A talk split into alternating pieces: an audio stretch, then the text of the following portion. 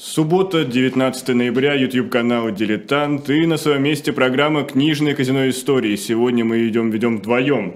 Да. Сергей Бунтман. Да, да, это я, собственной да. Добрый персоной. день, да, и Никита Василенко. Это, это я, он. да, приветствуем Да. всех наших зрителей. И давно хотел эту программу сделать, потому что Испания – страна, которая много-много раз название этой страны произносилась в нашем эфире. И произносилась в контексте неудобного прошлого. Все-таки Испания прошла, чего только не прошла. Гражданская война, диктатура, реконструкция, э, реконструкция, ренессанс, не знаю, как даже вы сказать, общем, возвращение монархии. Да, Да, переходный Да. период.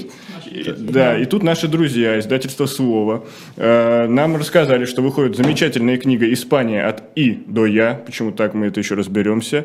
И вот книга стала поводом для нашей сегодняшней встречи с автором э, этой книги Татьяна Пигарева. У нас в гостях Татьяна, здравствуйте. Добрый день, спасибо, что пригласили. да, ну вот э, у нас э, здесь у каждого, это как, а, это абсолютная записка сумасшедшего, потому что у каждого петуха есть своя Испания. Она да. у него под перьями. Да, совершенно верно. И у нас здесь у каждого своя Испания из всех, кто здесь э, присутствует. А, ну, почему от И до Я? Ну, от И это от Испании, да? Ну, понятно, А я, это... а я это мы станем на ты, а, а я это ты. Но на самом деле тут, как всегда, должно быть множество прочтений. Ну да. Собственно, эта книжка состоит из миллиона слоев. То есть Испания, первая буква и последняя. Да? С другой стороны, первая глава об истории музея Прада начинается с «и», а последняя «язык» Педро Альмадовара начинается с «я». Так, а второе, потом третье «и» прочтение. это, естественно, история, искусство, истина, ну хотя бы попытка к ней пробраться, искренность и так далее, и так далее, куча синонимов. А «я», опять же, это язык, ясность, там удалось ли, каждый может придумывать свои сюжеты. Но с другой стороны, конечно, совершенно правильно наш мудрый Сергей расшифровал это название, потому что ну, я Испанией занимаюсь всю жизнь, с 18 лет. И, собственно, это была идея написать вот ту книжку, о которой я мечтаю, когда оказываюсь в какой-то стране. Но если как бы, мы дети поколения дворников и сторожей, то мы, конечно, поколение странников и путешественников. Причем это могут быть путешествия там, просто в интернете, в фильмах, в музыке, живые путешествия. И вот мечта, чтобы о стране было что-то, где было бы примерно все. Вот. И, а, но при этом это смешно, потому что справочники от А до Я вызывают всегда насмешку. Потому что, естественно, ничто не уместить. Поэтому это ирония по отношению к такой всеобъемлемости. Поэтому и я первая и последняя буква одновременно это не от А до Я, а ты до Я, А познание, да я. Ну, познание это, бесконечно. ну, а, это как у Фрэнка Баума, да, у него Да. вторым томом, да, называлось от О до З, Оз, Да-да-да. волшебник страны Оз. Оз. Да-да, нет, Да. это, собственно, я про это помнила, но как бы здесь не цитировала. Ну, а еще, конечно, от И до Я, потому что да, я, и в какой-то момент э, сначала это должны были быть 9 таких довольно серьезных глав об испанской культуре. От истории формирования музея Прада, через испанскую гражданскую войну, эвакуация Прада, э, трактовки Герники, до эстетики Педро Альмадовара и новых документов о жизни Галы, Дали. И, в общем, такая фактически вся Испания от Средневековья до 20 века. Но поскольку я всю жизнь с этой Испанией соприкасаюсь, то есть я там, выгуливала Педро Альмадовара в Москве, я принимала испанскую королеву, я сидела там неделями в реставрационных мастерских Прада, то все равно какой-то личный элемент, мне совершенно не хотелось превращать эту книгу в мемуары, но сложился такой жанр очень в испанском стиле, в жанре испанского театра. Книга начинается с лоа, как все испанские пьесы 17 века, с некого такого вот посвящения, и где как раз описана вот концепция. А затем идут главы, а между ними интермедии. А интермедии – это мемуары с воспоминаниями, со всевозможными смешными историями. Как я летала в правительственном самолете, обсуждая Гернику с э, президентом Сапатера, как там, вот мы с королевой гуляли по Третьяковке, узнавали там какие-то новые сюжеты.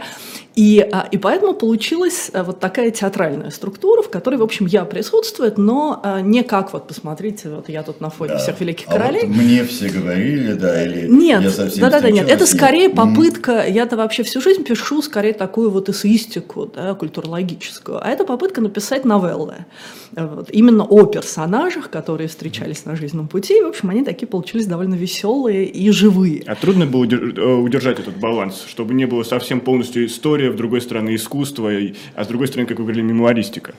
Но а, ведь на самом деле, ну как можно отделить искусство от истории, историю от искусства. Поэтому все здесь скорее вот идет через такую призму как бы, культура в ее, как какой магический кристалл. Мы с разных сторон заглядываем. Вот. А мемуаристика получилось, что мемуаристика была отобрана именно, что она соответствует теме каждой главы. Например, вторая глава посвящена мининам, но это не все вот эти банальные вещи, которые mm-hmm. все знают, и можно прочесть в Википедии, а это сюжет, о котором никто не писал на русском языке, о том, как картина путешествовала по экспозиции музея Прада, потому что в один момент она там выставлялась с зеркалом напротив, ее прятали в отдельный зал, потом отправляли куда-то еще. И вот через вот этот маршрут так. можно понять на самом деле интерпретацию картины в разные эпохи. Это совершенно она по-разному понималась совершенно. Абсолютно. И даже теми, кто ее выставлял, да? Конечно. Но на самом деле это была, ну я не решусь сказать самая первая, тут нужно проверять, но точно одна из первых инсталляций в истории мирового искусства. Потому что, например, в 899 году, когда справляют 300-летие Веласкеса, решают всего Веласкеса повесить в главный зал Прада. Причем уже научно по хронологии. А Минина, последняя фактически вещь, должна была оказаться справа от двери в очень невыгодной позиции. Вот что делать? И испанцы придумывают гигантскому такому залу, который строился как базиликальный зал Музея естественной истории, коим должен был быть Прада сначала, пристроили отдельную комнатку. Причем она была примерно в два раза больше, чем сами Минины. И вот ты входил, и перед тобой были зеркала, а слева висели Минины фактически на полу. И свет натуральный смешивался с тем светом, который Веласкесом изображен. Напротив стояло кресло, а напротив зеркало. Но это абсолютное участие, вот такой э, абсолютно иммерсивный, иммерсивный зал да. получился. Но, да? На самом деле иммерсивный спектакль, потому что когда да. Элеонора Дузе, например, приезжает в Испанию, она проводит все свободное время в этом зале и выбегает потом в коридор с криками «Вот это и есть настоящий театр». Но это было восприятие Минин как абсолютной реальности, угу. без всяких концепций. То есть просто мы внутри вот этого королевского семейства. А потом постепенно э, уже испанские творцы призывают разбить зеркало зала Минин, потому что важно вот эта внутренняя игра субъекта, объекта Мишель Фуко и так далее, и так далее. Вот. Это, это да, но вполне вероятно, что это не последняя интерпретация. Конечно, которая, нет, а, собственно, вот об этом история, да? что это mm-hmm. картина, которая, собственно, о главная ее тема – это вечно, вечное порождение смыслов. И, собственно, вот в этой книге очень важен акцент на то, что как бы здесь еще есть попытка отразить поиск, то есть в ней есть какие-то мои открытия, какие-то находки, и вот эта вот открытая дверь, собственно, мне очень важен вот этот образ изменин, где в глубине вот эта вот сияющая дверь, которую открывает Хосе Ньето Веласкес, его однофамилец, а, вот войдите, и там бесконечный мир. Но просто возвращаясь на секунду к Мининам, и, например, предисловие, вот это вот интермедиа к Мининам, это история, как в Москву приехал великий бард Пако Ибанес, такой брассанс э, да, испанский, да, впервые, Ибанес, да. и любимый Пако оказался в музее Булата Акуджава, я попросил его привезти колокольчик для вот этой знаменитой коллекции, и когда Ольга Акуджава развернула э, оказалось, что там инфанта Маргарита, у которой под юбкой... Как колокольчик. Как колокольчик. А потом выяснилось, когда она привела нас уже в дом мемориальный Акуджавы, что на стенке репродукции из огонька четырьмя кнопками, руками Акуджавы. Та же инфанта Маргарита всю жизнь у него висела. И вот эта вот новелла, интермедиа, которая оказывается, скажем, предисловием к Мининам. Ну да. Да, и, иначе было бы абсолютно неполное понимание, вот если, если бы ты не подводила, не уводила, не, не включала бы в этот контекст, замечательно. Мне так кажется, здесь еще есть а, к внешности книги, я знаю, что нас много на этом свете а, ненавистников суперобложек. Ага. Которые, да, это вот, самый это, большой сюрприз, библиотек, наверное. Библиотек всемирной литературы всегда снимали обложку и вот красивые эти э, одноцветные тома. А здесь э, суперобложка с невероятным секретом. Она не просто, во-первых, она открывает совершенно другую обложку, э, нам. Да, вот. Апельсиновую. И, да, да. вот, а, и а, она еще представляет собой карту. Вот я даже не знаю, куда ее показать-то. Я буду, не да. буду до конца разворачивать. Почему? Она? Вот, она представляет собой карту. Это знаменитая карта Тейшейре, такого португальского картографа 17 века, где изображен каждый мадридский домик. Тут есть один из разворотов в книге, где э, в главе, посвященный литературному кварталу, где одновременно жили Сервантес, Лопе, Кеведо, Гонгара, и вообще это было уникальное совершенно такое сосуществование творцов. И вот там мы дали фрагмент, и где можно разглядеть просто окошко каждого домика 17 века, а потом, главное, по этой карте можно по Мадриду гулять. Большая часть вот этой То есть вязюли сохранилось. сохранилась, да. А, Да, кстати, к нам здорово. в чат пришла Ксения Ларина, она передает огромный привет и благодарность Татьяне. Благодаря ее путеводителю, ее книжкам и секретным советам Ксения влюбилась в Испанию, поэтому вот у нас тут еще Спасибо. Ну, незримо собственно, присутствует. Главное, Да. главное, Ксюша, чтобы португальцы не слышали. Но мы продолжим. твои соседи португальщик, Да. они не слышали о том, что влюбилась в Испанию. Да, вот тут вот есть такой разворот, и ж каждая глава начинается с разворота. И вот, вот это вот, собственно, улочки, где вот там жил Это Сервантес. вот часть того же плана, да? Да, это часть того же плана, да, один фрагмент, да, где вот тут вот дом Лопе де Вейга, вот здесь дом Сервантеса, где он умер, здесь знаменитая Завиральня, где обсуждались все литературные новости. И вот, собственно, эта карта фактически вся Виасюлис сохранилась. Есть какие-то фрагменты, которые вот тут вот были разрушены, это площадь Санта-Ана, которую Ксении, все бывавшие в Мадриде, наверняка помнят, там, где Национальный театр. Но еще по поводу обложки, э, очень такая важная деталь, на самом деле, э, текст этой книги мне Вообще хотел с этого начать. Э, Последние слова книги, что текст был сдан в печать 15 февраля 2022 года. То есть я писала ее во время ковида, я закончила ее прошлой жизни. 15 февраля, радостно сдала в издательство, улетела в Мексику праздновать финал труда И и, и знала, да, и знала о том, что 1 марта э, Испания открывает границы. Ковид закончился, мир прекрасен.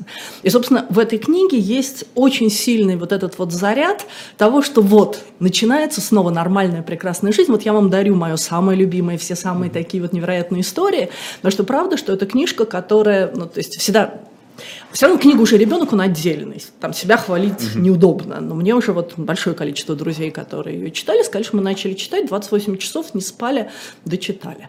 Вот. И, и, и теперь хочется жить. Вот я понимаю, что мы живем в ту эпоху, когда очень часто кажется, что вообще какая Испания вообще вот сейчас. Хотя оказалось, что в этой книге, да, в Да, ней, вот такая Испания, вот такая Испания. Я помню, как, э, как у тебя в э, институте Сервантеса чуть не было буйня, не произошла по поводу фильма Ильи Франца, когда он представлял фильм о гражданской войне в Испании. И э, мы так теоретически себе представляли, что все достаточно живо.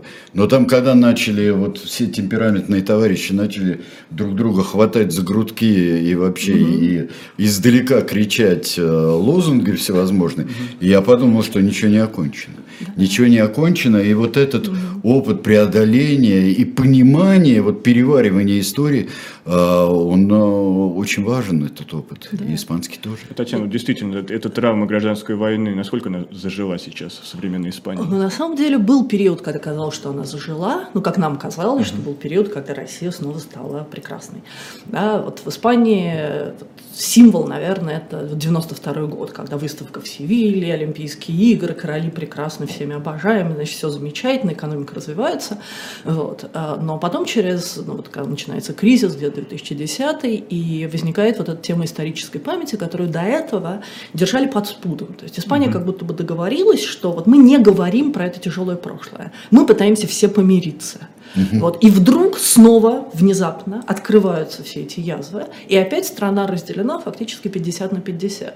И вот даже символично, что в этой книге есть одна глава, посвященная эвакуации музея Прада во время гражданской войны. Это, опять же, тема, о которой очень мало кто А знает. его когда эвакуировали? Вот Так вот, про это не знали сами испанцы.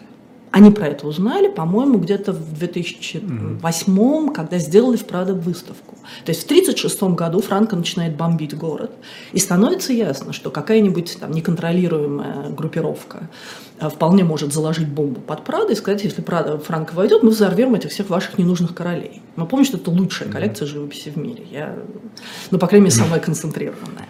первая Вот. книжка про музей, которую я разглядывал в жизни.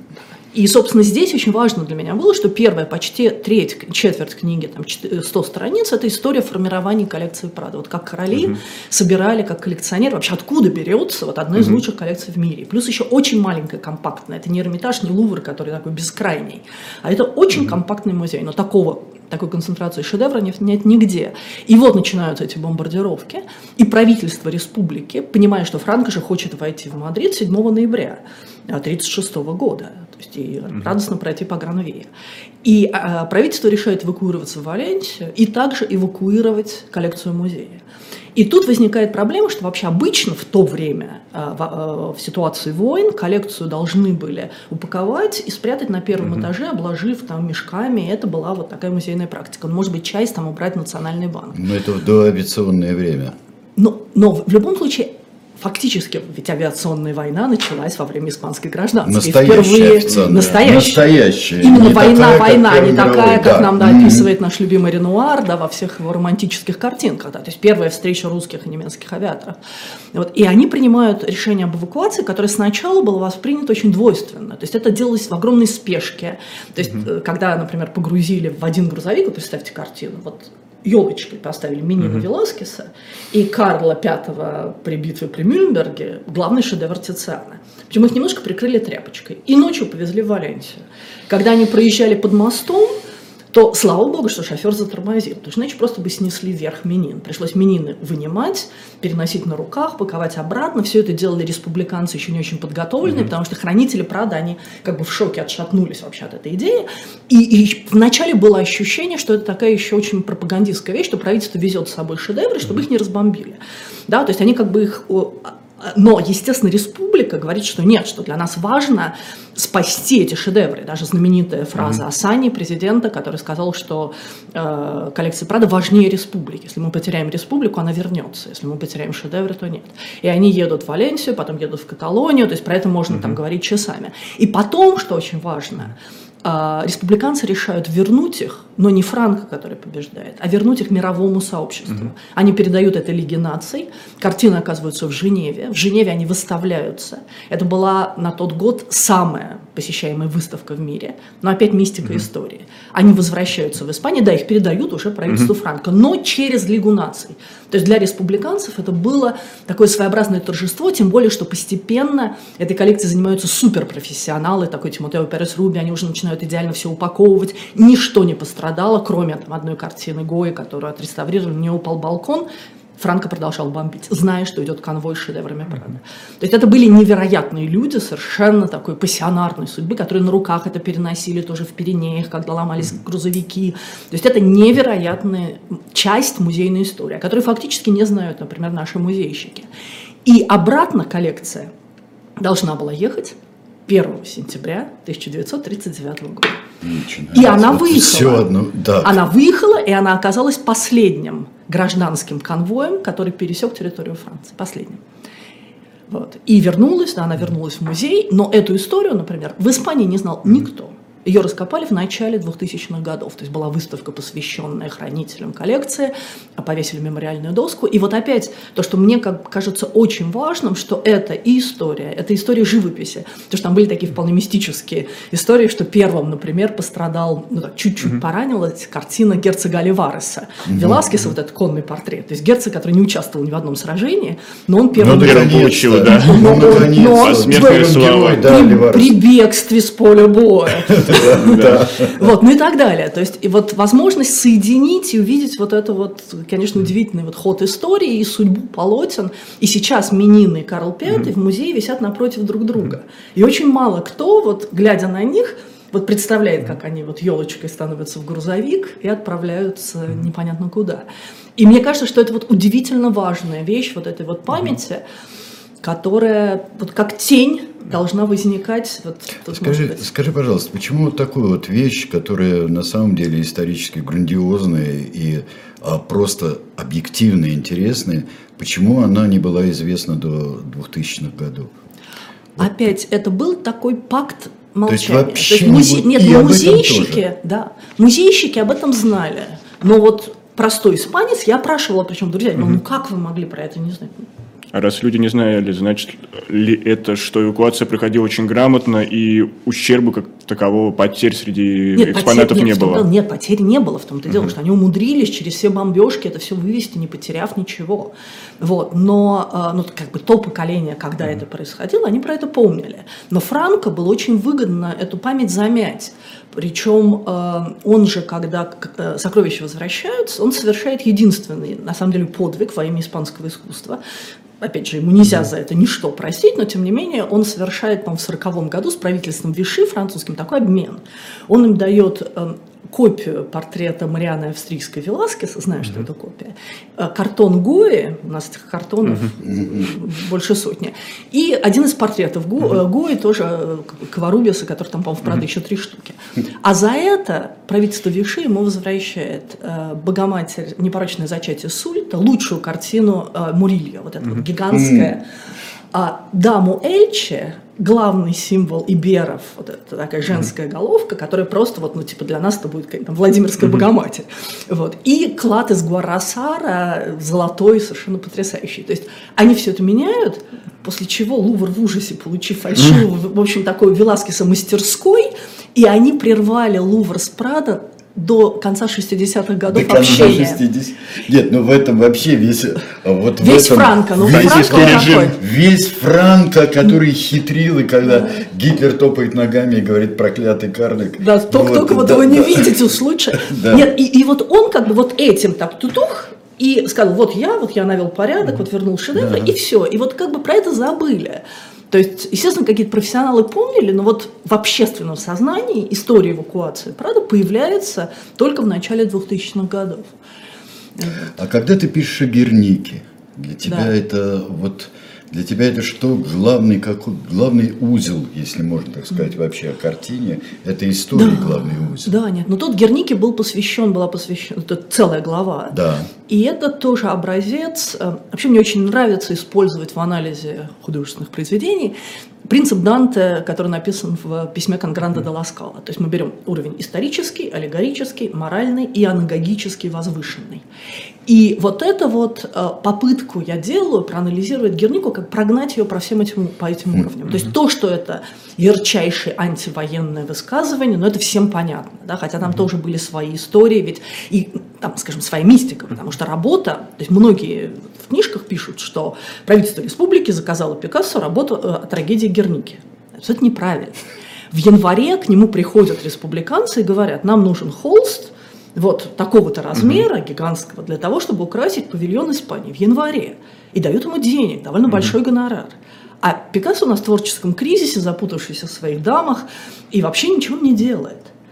И вот до апреля он тянет время. Республиканцы говорят, мы в июне открываемся. Ты сделал шедевр? Он говорит, да, да, да. А сам не делает ничего.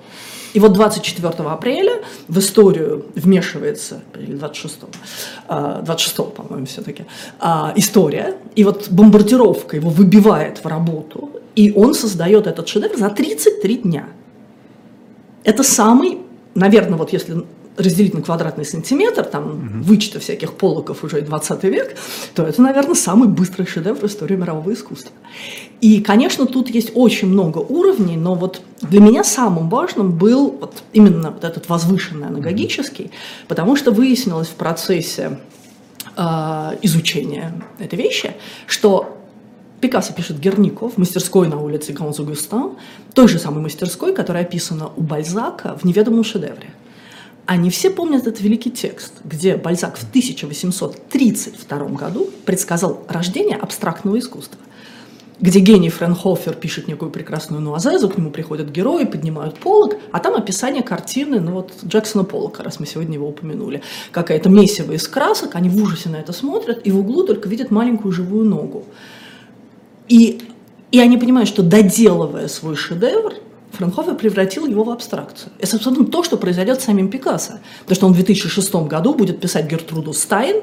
90 сеансов, он закрасит ее голову, поймет, что он не в состоянии уже работать в этом розовой манере своего розового mm-hmm. периода.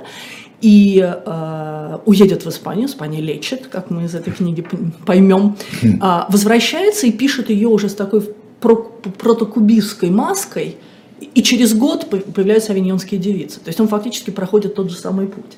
И вот вокруг вот этого вот э, пророческого еще смысла Герники, еще такой, с точки зрения искусства, вот этого как бы понимания того, что будет в истории, не только что будет Хиросима и Нагасаки, Вторая мировая война и все ужасы, военные, которых быть не должно и быть не может, но которые все оказываются в поле притяжения Герники. Но еще это такой пророческий совершенно текст. И, и еще есть очень такая важная мелочь, это, ну, мелочь не мелочь. Я спрашивала многих людей, кто видел Гернику живьем. Они все помнят ее цветной, потому что она черно-белая. Ну, потому что очень же ярко, да, война, угу. и такая есть некая иллюзия. Я сейчас поймался на этом тоже. Тоже. И вот я в какой-то момент задумалась над тем, что если мы Ой, посмотрим... Не с книгой, пожалуйста. Пожалуйста, ну простите, это я просто вот так вот, извини, я так никогда не делаю, хотела тут спрятать кусочек. Без спойлеров, чтобы было. То есть мы смотрим, а, есть в Гернике три источника света. Лампа желтая, окно какого цвета? Небо видно, синее, и свечка красная. И вот я тут их даже сама нарисовала, такой художник-примитивист. То есть идея, что это три цвета, зашифрованных внутри ЧБ изображения, как э, академическая трехцветка. Это три цвета, из которых можно смешать все краски мира. Крона, кобальт. И мне кажется, да, что и вот этот вот цветочек, который тут можно разглядеть в Гернике в руке вот, мертвого солдата, как некая надежда. И вообще идея, что даже самое трагическое произведение искусства, оно должно нести в себе некий такой некий хотя бы зародыш катарсиса, потому что иначе искусство не может существовать. Ну, конечно, иначе И будет, вот этот вот Иначе лекция... притча о цвете, то есть ощущение, что это вся любимая фраза да, Хармса. Как у нас э, пользователь замечает, фильтр телевизора. Да, Да, да, да, да, да, да, верно, да. А Мы сейчас Здесь, здесь, прерваться да, здесь мы на этой ноте прервемся на короткую паузу. Оставайтесь с нами. Это программа «Книжный казино истории». Совсем скоро мы вернемся в эфир. Продолжим. Продолжается программа «Книжное казино истории». Татьяна Пигалева, Сергей Бунтман, Никита Василенко. А, Поддержите нашу трансляцию лайком, подпиской, или можете сделать какое-то пожертвование, или пройти в наш магазин shop.diletant.media.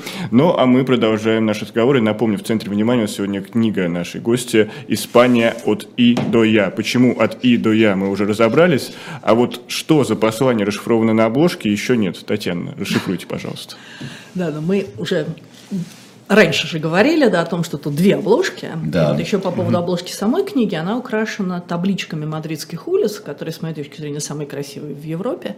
Их 395 таких керамических, разноцветных, очень красивых панелей. И, как я тоже сказала ранее, книга была закончена 15 февраля, но монтировали мы ее, естественно, Каллиграф, летом и сейчас. да. И мне было очень важно сюда поставить как бы, улицы мира. Да. Но понятно, что это как бы тот такой вскрик, который может быть включен хотя бы в дизайн. А что касается обложки, вот тут я сейчас проведу э, викторину среди моих ведущих. Сдаюсь. Как вы думаете, вот эти вот штучки, которые тут появляются, что это такое? Печень.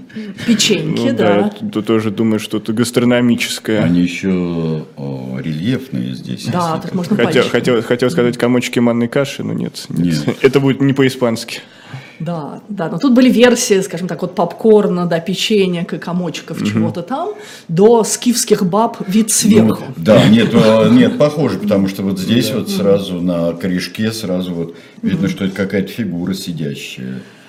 Вот. Но э, тут нужно сказать о замечательном издательстве «Слово», которое как бы, продолжает издавать книги, так что, на самом деле, книга становится таким произведением искусства. И вот, когда на него смотришь, и радостно от того, что у тебя там не просто текст, а здесь 300, э, 265 иллюстраций, вот. А делала эту книгу Оксана Лебедева-Скачко, замечательный дизайнер слова, который делает там все книги. И первая книга этой серии о Ереване, на обложке был фрагмент э, архитектурный, и от него падала тень в виде большого армянского носа. И она попросила у меня некий архитектурный фрагмент. Я что-то ей отправила, но, наверное, это было не очень удачно. И получила вот этот вариант – Так, а, Это тоже архитектурный фрагмент. Я не знаю, можем ли мы А спросить читателей, вдруг есть кто-нибудь страшно умный, кто помнит, где он это видел в Испании. А это архитектурная, это стена, если мы сотрем тени. Это стена музея Дали в Фигейросе. Так. Точно, Помните точно, его точно, красную точно. Да, часть, да, где да, такая да, да. крупная башня Галатеи, которую он подарил Гале, и как в Соломанке в Испании есть знаменитое здание такой поздней готики, украшенное ракушками, также Дали решил поиграть с этой темой и украсить башню для Галы ампурданскими хлебцами. Поэтому правильная версия значит, печенье правильно было, Ну, да? но, но хлебцы они большие, они вот такого вот примерно А. размера. Это просто тип выпечки хлеба. Это белые батоны, но они треугольные с такими вот заворотиками по углам. Но тут тоже есть очень интересный сюжет, потому что вторая огромная глава посвящена Сальвадору Дали. Опять же, там нет никаких банальностей, там абсолютно новые какие-то истории, в том числе неизданные документы о русской жизни Галы Дали, потому что я делала сценарий для фильма Сильвии Мунт, снятого в 2002 году. В фильм почти ничего не вошло. Тут огромное количество мистических историй, но это такая вот реальная мистика. И, собственно, глава про Дали посвящена семи чудесам, но вполне реальным чудесам. И вот одно из них э, было, когда я даже Дали даже видела живьем, и, собственно, вот любовалась тоже на эту башню Галатеи, и вдруг в какой-то момент мне пришла в голову такая мысль, а где еще в Москве есть здание, которое перепевает э, дом Соломанки с ракушками? А там такой дом яйцо вот, за, запомни тут на саду Черная. Не, ну это но, нет. Это новое, да. Где вот ракушки? А, ракушки. Ракушки в доме. Ну как, особняк Арсения Морозова. Арсения Морозова, Знаменитый наша- дом дружбы, про который Ну мама, да. да, мама сказала, что раньше да, да, все я одна раньше знала. я одна знала, что ты дурак, да. Вот э, он у нас, кстати, в журнале Арбат. Да, вот так вот, про этот а, дом, Гала естественно. Дали жила на Арбате, потом жила в Трубниковском переулке. То есть это ее район, ее детство. И дом в Соломанке, испанский, он абсолютно плоский, это плоская стена. А Дали Галея строит круглую башню, украшенную хлебцами, как ракушками. А дом детства Галы, ну, естественно, живя на Арбате, она не могла там, не любоваться этим британским замком, а он круглый, украшенный теми же самыми ракушками. Так вот, мне кажется, что вполне возможно, что Гала могла быть здесь. И вообще моя идея, что она была гораздо более серьезным сотворцом, нежели мы себе представляем. Что вполне возможно, что Мне она... как-то да, свысока относится, Да. еще с подачи Бунюэля, который так вот Ну, это вообще да, такая традиция Да. была, а, и я не буду про это рассказывать здесь, но, например, в книжке есть моя тоже, по-моему, совершенно доказанная теория, что детская книжка «Le Malheur de Sophie» Так. «Злоключение Софи госпожи де Сигюр». Да. Это есть источник мирового сюрреализма. Я надеюсь, что я вас заинтриговала, почитайте. Потому что все образы Сальвадора Дали можно найти в книжке «Мадам де Сигюр». А это была любимая книга детства Галы.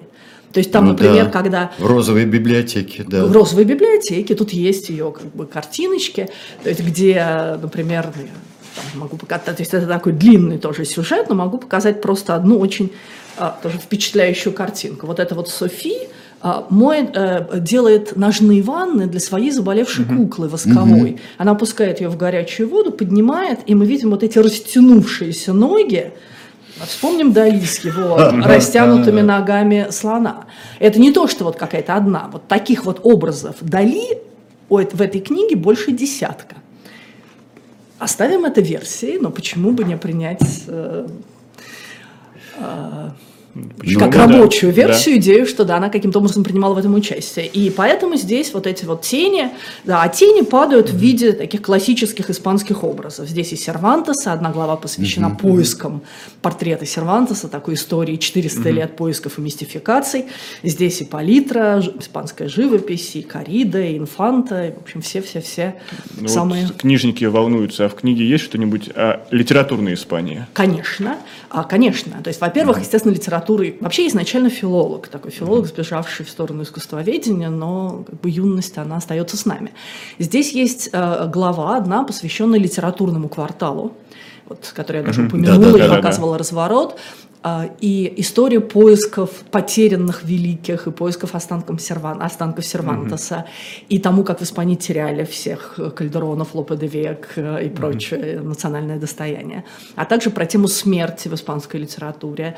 И вообще литературные сюжеты пронизывают все. То есть в той же главе про Дали есть, естественно, про Лорку. И я там публикую один э, никогда не издававшийся на русском языке текст, их письмо, которое они в период дружбы Лорки, Дали и Бенюэля пишут еще одному другу, чтобы попросить денег для Бенюэля, который все пропили в Мадриде, а ему нужно вернуться домой в Сарагосу. И Лорка пишет стихотворение с просьбой о деньгах. И это стихотворение гениально перевела Наташа Ванханин, например, специально для этой книги. И для меня было невероятно важно, что вот в этой работе помогали То есть, друзья, здесь есть фотографии прекрасного фотографа Анхелы Суарес, которая вот этот как раз литературный квартал специально для этой книги отсняла именно те ракурсы, которые были важны для моих сюжетов. Наташа Ванханин сделала новый перевод.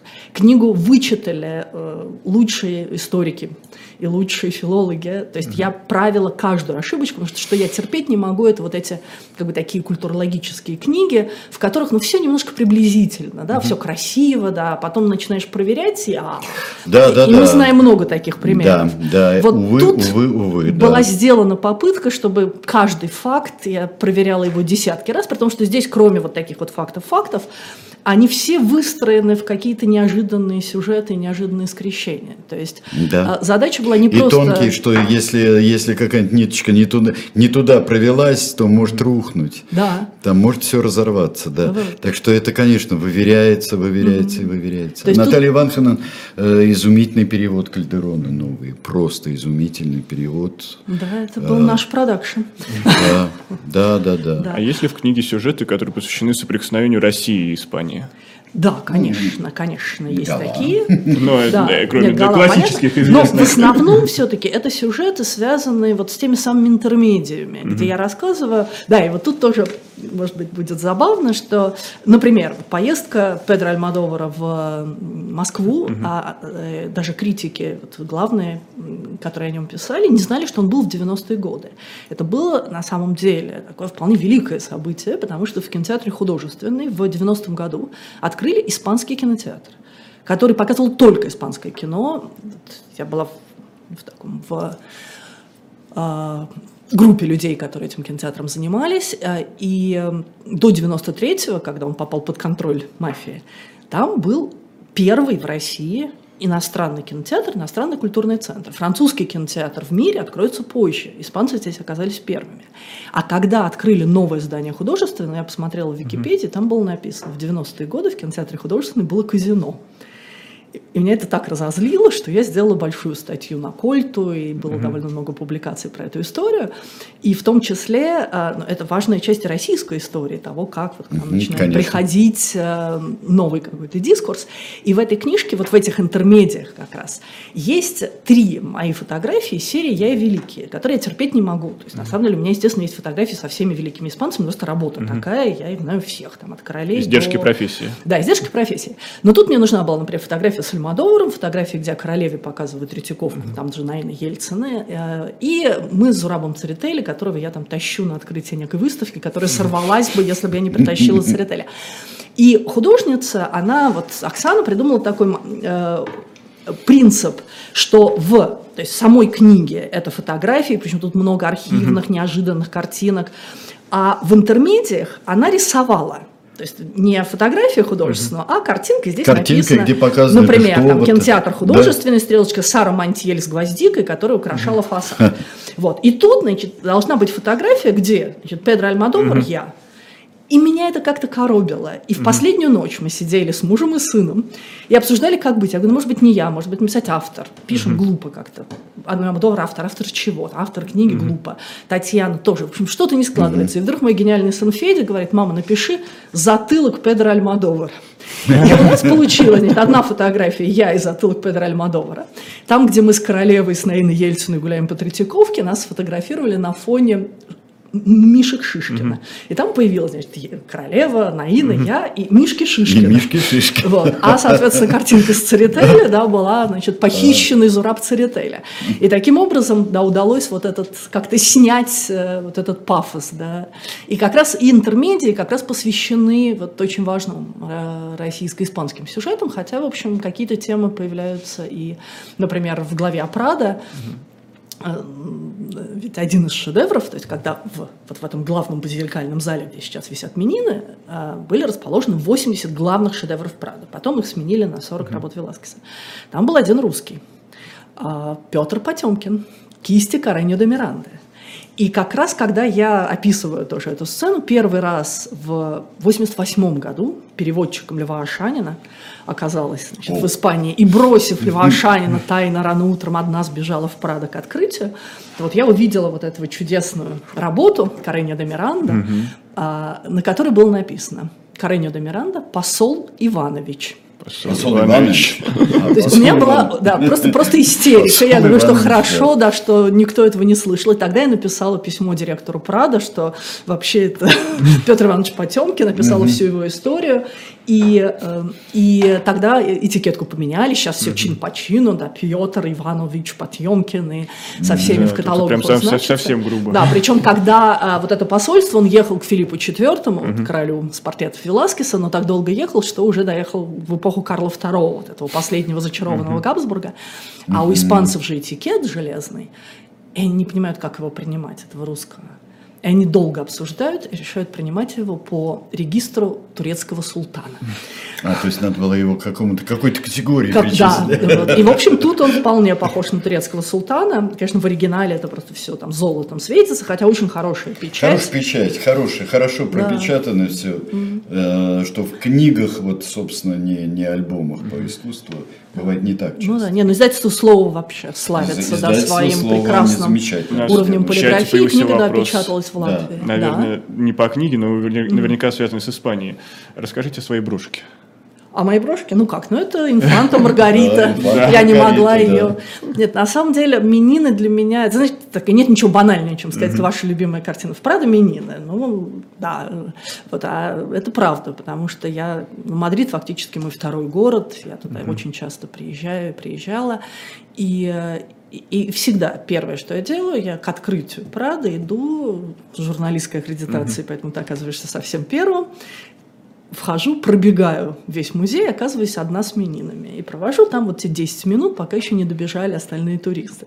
И я там миллион раз рассказывала эту историю, но, может быть, тогда ей закончу, потому что она такая концептуально важная, что вот когда первый раз я произвела эту операцию в том самом 99-м году, бросив Льва Ашанина там выпивать что-то в гостинице, то вот ты стоишь, вот ты подходишь к мининам, видишь в центре вот эту вот да, инфанту Маргариту, и оказываешься вовлеченным в мистическое притяжение этого пространства. И ты понимаешь, почему Лука Джордана назвал там, Минины богословием живописи. И вот ты стоишь, вот понимаешь, что такого не может быть. А Минины можно смотреть только в оригинале. Их невозможно понять по... И вот в этот момент появляется группа там американцев с тетенькой с номером, которая произносит великий текст. Вы видите самую знаменитую картину на свете. Ее написал Веласкес. Здесь фрейлины Минины подают девочке инфанте Маргарите а, воду, настоянную на лепестках э, цитрусовых деревьев, Кока-Колу 17 века. Пройдемте. Вот. И я всегда говорю, что вот эта вот история, 17. она для меня стала таким вот мерилом того, как можно говорить об истории, о культуре. То есть вот есть или Кока-Кола, или богословие живописи. А вот между ними лежат все как бы, градации смысла. И поэтому мне хотелось эту книгу сделать, ну, скажем так, простой, как Кока-Кола, но все-таки написанный так, чтобы было понятно богословие живописи, богословие истории. И вот какие-то важнейшие испанские сюжеты, чтобы они сплелись вот в такую вязь каких-то открытий, ракурсов и счастья. И осталось приятное послевкусие. заказать можно, заказать, купить. Да, конечно, ее можно да. заказать на сайте, ну, самое простое на сайте издательства «Слово», да, там она самая дешевая, и, э, и, и вот уже меня радуют очень отзывы первых читателей вот именно тем, что вот мы проглотили, и мы на нее смотрим, и вдруг забываем о том, что творится кругом, и понимаем, что вот есть счастье, есть какой-то вот другой мир, и главное, ракурс взгляда на этот мир. Вот мне было очень важно, чтобы это оказалось в какой-то мере таким вот учебником того, как можно, со мной вечно происходят чудеса, но вот как можно так смотреть на что-то, что ты любишь, чтобы с тобой все время случались чудеса. А чудес тут бешеное количество. Почитаем, и, может быть, мы на этому научимся. Абсолютно. Ну, неужели с вами не случалось чудес? Благодарность материала, миллион, конечно. В том-то и дело, что это еще вполне призываю банальные наших чудеса. зрителей подписываться на телеграм-канал our Пиарт, правильно называется. Пи-арт, как ко- Пигарева, Да, арт. кому не хватило сегодняшней нашей Да. встречи, я уверен, что не хватило, помимо того, что можно а, купить книгу, можно еще подписаться на телеграм-канал, где вас, можно сказать, в реальном времени ждут какие-то интересные истории. Да, он такой свеженький, собственно, сделанный вот к выходу книжки, и я там буду разное чудесное испанское рассказывать. Ну, Хорошо. а мы сейчас переходим потихоньку к другой рубрике, рубрике «Книжечки». Я напомню, у нас э, в гостях сегодня Татьяна Пигарева, Испания от И до Я. Этот эфир проводим мы с Сергеем Мутманом, и сейчас к нам присоединяется Николай Александров с очередным обзором книжечек. Николай, приветствую. Добрый день, здравствуйте. А, Сережа, привет. Никита, привет. А, Да, ну, про- продолжу тему нон-фикшн. Все-таки у нас э, на этой, на следующей неделе открывается ярмарка нон-фикшн. И несмотря на то, что ярмарка нон-фикшн давным-давно уже э, представляет не только литературу нон-фикшн, да, но и фикшн, то есть она охватывает все, все жанры, все, все возможные книжки. А, тем не менее, сегодня хочется рассказать именно о книгах научно-популярных. А, тем более, что ну, вот, а, э, буквально через, э, через месяц будут вручаться премии «Просветитель». И напомню, что церемония будет проходить в Берлине и в Тель-Авиве. И э, премия «Просветитель», собственно, давно, давно уже существует и представляет нам топ научно-популярных книг самых разных номинациях. Мы уже об этом говорили. Никит представляли книги, которые Э, представлены в номинации «Гуманитарные науки». Говорим о, естественно, научных книжках, то есть тех книжках, которые вошли в шорт-лист премии «Просветитель». Это еще не лауреаты, но те книги, на которые уже имеет смысл обратить внимание. И э, поговорю я о них доста- достаточно быстро, потому что сегодня естественные науки, понятно, что это одна из главных номинаций премии «Просветитель». Э, некоторые из них известны, ну, и, хорошо известны, как, например, многотомная, э, э, многотомный труд Александра Маркова и Елены Наймарк «Это эволюция человека». Да? Такое огромное собрание, подробно рассказывающее о разных перипетиях и разных моментах эволюции человека. А, но о, некоторых, о некоторых книжках я не говорил, и здесь любопытно, каким образом автор научно-популярной книги выбирает жанр. А, потому что понятно, что научно-популярная книга обращена к массовой аудитории, ставит перед собой самые разные вещи. Темы, которые затрагивают научно-популярные книжки, иногда достаточно сложные и специальные. И э, от мастерства такого вот подхода авторского к той или иной теме, какой жанр выбирается, очень многое зависит. Но вот, например, одна из книжек э, это русского автора Мария Кондратова, потому что существует отдельная номинация. Книжки отечественные, да, в, в разных номинациях гуманитарные науки, естественные нау, науки и политпросвет, да, и книжки переводные. Я буду сегодня говорить о, о научно-популярных книжках в естественно-научной области, в точных э, науках, э, как э, рус, российских авторов, так и э, книг, книгах переводных. Мария Кондратова «Невидимый страж. Как иммунитет защищает нас от внешних и внутренних угроз». Ну, понятно, что с иммунитетом мы э, все более-менее знакомы, особенно после э, пандемии, да, э, когда эта проблема э, стала ну, достаточно актуальной для всех. Важно здесь, что в данном случае Мария Кондратова выбирает вполне определенный жанр. Она пишет свою книгу, э, ориентируясь на полицейское кино мы будем анализировать иммунную систему в терминах триллера, детектива и боевика. Да? Где-то это сходство будет полным, э, где-то более-менее притянутым за уши, но я надеюсь, что подобный образный ряд сохранит в нашем сознании общее представление об иммунитете. Таким образом, попытка построить книгу, рассказ о том, как устроена иммунная система, каким образом она реагирует на внешние и внутренние вызовы, да, строится как вот э, полицейский детектив.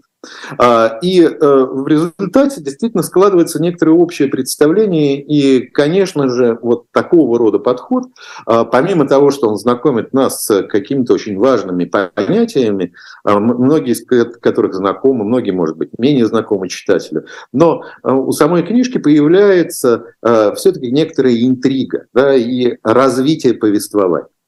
А, другой совершенно, другая совершенно область и совершенно другой жанр. Алексей Семихатов а, все движется. Прогулки по беспокойной вселенной от космических орбит до квантовых полей. Эта книга вышла в издательстве Альпина Нонфикшн. Надо сказать, что издательство Альпина Нонфикшн ну, абсолютный лидер в премии «Просветитель». Большинство книг, а, вот, которые выходят в этом книжном жанре, научно-популярных книг, э, ну или во всяком случае огромный процент приходится именно на издательство Альпина Нонфикшн. Здесь главное слово «прогулки», потому что понятно, что беспокойная Вселенная, она, охватывает целый ряд специальных вопросов. Да? Общая теория относительности Эйнштейна, э, специальная теория э, относительности Эйнштейна, все эти перипетии, связанные с квантами и так далее. Но вот это именно прогулки попытка посмотреть на то, как, как, собственно, и что происходит. А, поскольку здесь, э, учитывая сложность современной физики, а, здесь эти вопросы а, вообще довольно сложны для постижения. Вот хотя бы, хотя бы такое ознакомление, не общее представление о Вселенной, оно достаточно важно. Ну и совершенно иного рода книжка Ольга Филатова «Облачно возможны касатки», она написана скорее в жанре путевого дневника. А, и, э, в общем, в большей, в большей степени, наверное, традиционно, потому что, э, естественно, научные путешествия, начиная там, я не знаю, от Александра Гумбольта уж, по крайней мере, а на самом деле и раньше, это вообще достаточно э, знакомый, привычный и любимый многим, многим жанр. И поэтому здесь, конечно же, речь идет об особенностях этих замечательных китов, которые многих привлекают. Но плюс к тому это еще и а, рассказ об экспедиции, о самом исследовании. Да? То есть э, в данном случае научно-популярная книга приближается к такому обычному жанру нон-фикшн, всем, всем знакомому. Путеводитель, путешествие, рассказ, что происходит вокруг. А, Э, э, это те книжки, которые представлены в номинации, э, естественно, естественные и точные науки, это российские авторы. О двух переводных книжках я скажу. Об одной я уже рассказывал, Дуг МакДугал «Зачем нужна геология?» Краткая история прошлого и будущего нашей планеты. Геология, которая определяет, собственно, историю Земли, которая на самом деле влияет и на саму историю. Да? Что она открывает и раскрывает что она раскрывает в прошлом и каким образом а, она, а, а, каким образом геология позволяет нам заглянуть в будущее. Я бы сказал, что это каноническая, все-таки научно-популярная монография. А вот еще одна книжка, которая затрагивает одну из самых животрепещущих проблем. Я помню, что мы с Алексеем Тилновым все, постоянно все время об этом говорили. Это Карл Циммер «Живое и неживое в поисках определения жизни». Э, книга также вышла и переведена в издательстве Альпина Нонфикшн. Э, и я бы сказал, что она такой типичный научно-популярный роман э, с прологом, с разного рода историями и включениями, потому что здесь история открытий, история ученых, которые пытались определить эту границу между живым и неживым, пытались разобраться в том, что же, собственно, такое живое, а что такое мертвая материя. И есть ли мертвая материя, и каким, и каким образом мертвое, э, живое переходит в мертвое и э, в свою очередь определять живое. Вот из всего этого создается такое масштабное, я бы сказал, эпическое полотно. Ну и понятно, что и проблема, э, которая в наибольшей степени соответствует эпосу, да, вот э, некая глобальная проблема, э, которую пытаются, если не разрешить автор, то, по крайней мере, показать показать ее масштаб. А, и это действительно любопытно и показательно, как гуманитарные жанры влияют на изложение, научно-популярное разложение, каким образом здесь уже а, гуманитарная традиция в изложение а, или в попытку представления Э, тех вопросов, которые вроде бы к гуманитарной области не относятся. Ну вот на этом я сегодня завершу. Э, продолжим наш разговор. И представление, кстати говоря, премии «Просветитель» у нас осталась еще одна номинация «Политпросвет». Да, вот о ней тоже поговорим обязательно, да и к тому же нонфикшн совсем не за горами, и тоже будет много новостных поводов. А это была программа «Книжное казино. Истории». Мы прощаемся до следующей недели. Оставайтесь с нами и берегите себя. До новых встреч. Счастливо!